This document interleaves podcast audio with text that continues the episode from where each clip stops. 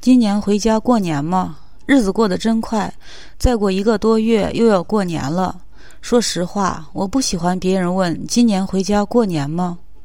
虽然说话的人不见得真想知道我回不回家，可我总要回答啊，因为我的答案往往是否定的，所以难免有些不好意思说出口。也许你会说，那有什么不好意思的？问题是，我已经连着好几年没有回家了。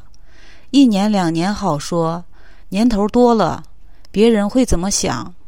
撒谎倒是容易，可叫人识破也不好，这关系到个人诚信啊。再说，不回家过年又有什么不得了？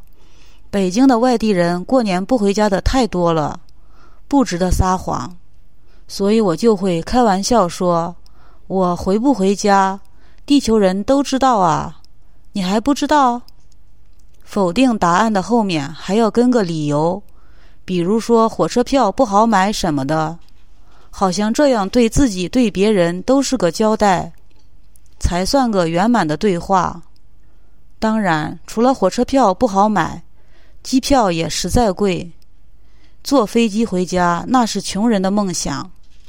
好歹前年去哈尔滨出差圆了我一回飞机梦，这辈子不做也不想了。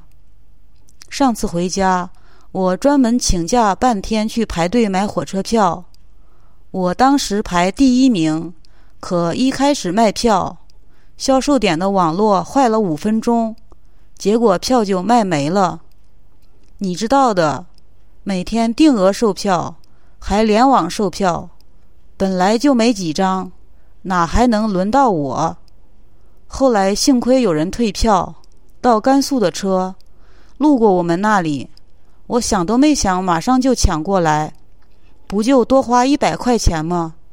总比排了半天队没有买到票要好。再后来，等我下车出站的时候，因为被车站管理人员发现行李超重，补了二十多块钱行李票。那时候可没人管我是不是中途下车，你说冤不冤？小孩过年，大人过难。我的第一难就难在车票上。除了车票问题，还有自由问题。一年到头的上班，难得有几天轻松日子，谁不想好好放松一下？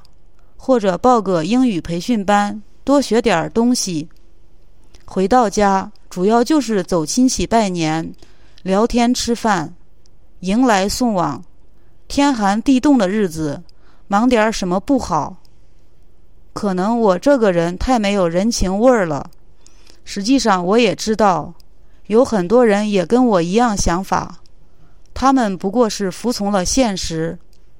今年回家过年吗？这个问题我想了又想，答案更偏向肯定，因为我的小侄子都三岁了，还没有见过姑姑。